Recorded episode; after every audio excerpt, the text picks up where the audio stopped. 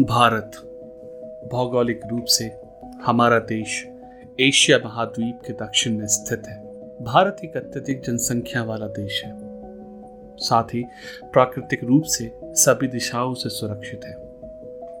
पूरे विश्व भर में अपनी महान संस्कृति और पारंपरिक मूल्यों के लिए यह एक प्रसिद्ध देश है। इसके पास हिमालय नाम का एक पर्वत है। और ये तीन तरफ़ से सागरों से घिरा हुआ है, जैसे दक्षिण में भारतीय महासागर, पूरब में बंगाल की खाड़ी और पश्चिम में अरबिक सागर। भारत एक लोकतांत्रिक देश है, जो जनसंख्या के लिहाज से दूसरे स्थान पर है। भारत में मुख्य रूप से हिंदी भाषा बोली जाती है, परंतु यहाँ लगभग 22 भाषाओं को राष्ट्रीय रूप से मान्यता दी गई है। भारत एक खूबसूरत देश है, जो अपनी अलग संस्कृति और परंपरा के लिए जाना जाता है। यह अपने ऐतिहासिक धरोहरों और स्मारकों के लिए प्रसिद्ध है। यहाँ के नागरिक बेहद विनम्र और प्रकृति से घुले मिले होते हैं। ब्रिटिश शासन के तहत 1947 से पहले यह गुलाम देश था।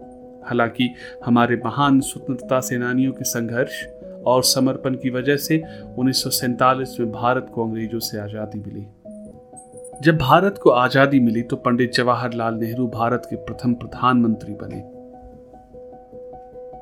और भारतीय झंडे को फहराया उन्होंने कहा long years ago, we made a tryst with destiny, and now the time comes when we shall redeem our pledge.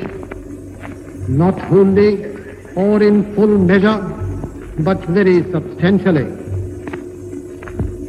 At the stroke of the midnight hour, when the world sleeps, India will awake to life and freedom.